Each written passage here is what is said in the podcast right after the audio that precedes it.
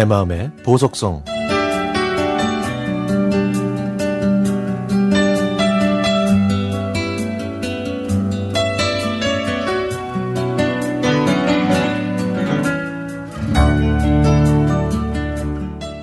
삼십오 년 전 대학 입시에서 떨어진 저는 집안 사정 때문에 재수를 포기하고 집에서 멀리 떨어진 회사에 취업하게 됐습니다. 낯설고 어려웠던 현장에서 일해야 했던 저는 수줍음이 많아서 조용히 일만 했는데요. 그러다가 한 남자가 눈에 들어왔고 그 남자도 제 주변을 맴돌았죠.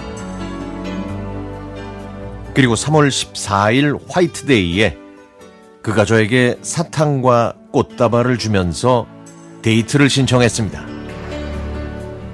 뭐 저도 마음에 두고 있던 사람이라 저희는 그날 첫 데이트를 했습니다.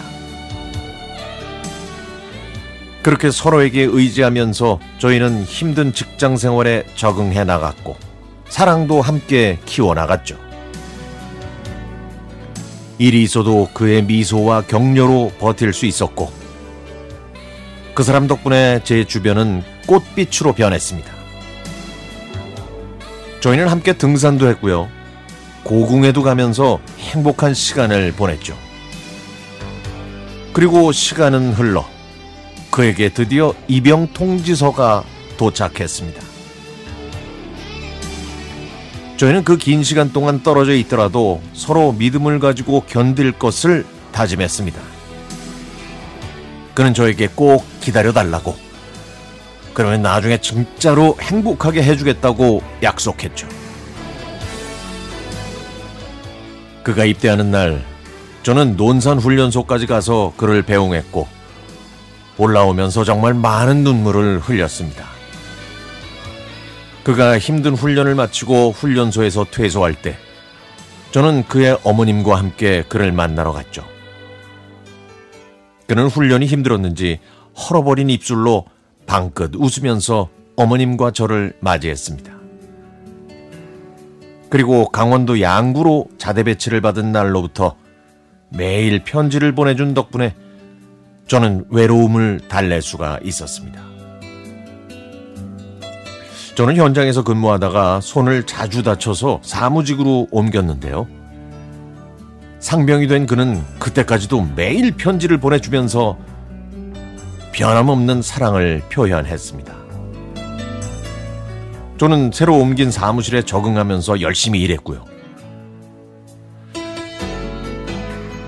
그러나 저는 그를 기다리지 못하고 옮긴 사무실에서 새로운 사랑을 하게 됐고 군에 있는 그에게 이별의 편지를 썼습니다. 제 편지를 받은 그는 급하게 휴가를 나와서 저를 찾아왔지만 저는 그를 매몰차게 돌려보냈습니다.